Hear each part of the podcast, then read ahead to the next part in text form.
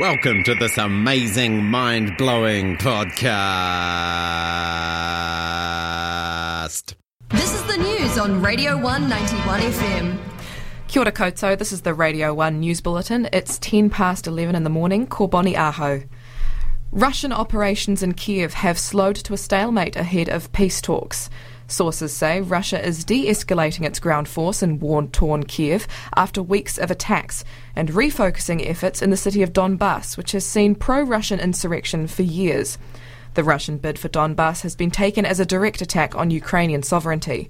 Meanwhile, US President Joe Biden is refusing to go back on his earlier off the cuff statement that Russian leader Vladimir Putin cannot remain in power. Biden has reiterated that the statement was not a policy call, but rather an expression of moral outrage.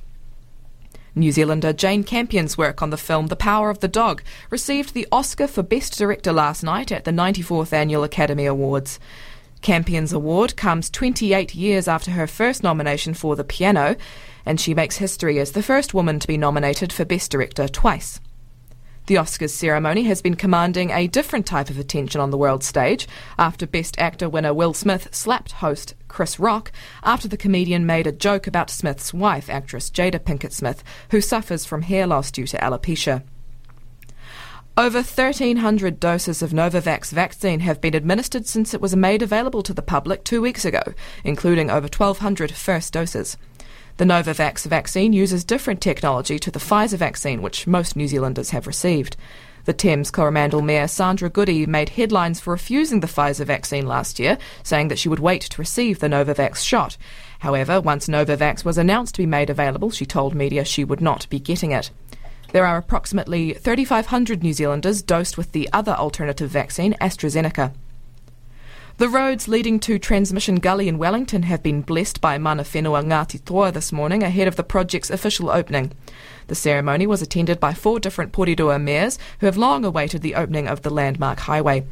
Construction of the highway began in 2014 under John Key's national government and was scheduled for completion in April 2020, a deadline continually pushed out due to the COVID 19 pandemic. The concept of the highway connecting Wellington and the Kapiti coast through Porirua was first mooted in 1919 by then local MP William Hughes Field. The new Dunedin Hospital will have piles laid within the next month, marking a significant milestone in the project's construction. The piles, made of steel, are being sent down to Dunedin, and containers will be placed on the construction site to prevent noise pollution. That's the news. Now for weather. Radio 191 FM weather. I tēnei rā in Ōtepoti, we have a high of 18 degrees, mostly cloudy, some possible drizzle lasting up until the afternoon. With light winds, we're looking at a low of 12 degrees overnight. Tomorrow is looking fine, morning and evening cloud. Northeasterlies developing in the morning, coming down to an overnight low of 13 for your Wednesday. And that's the weather. All of our content lives online at r1.co.nz.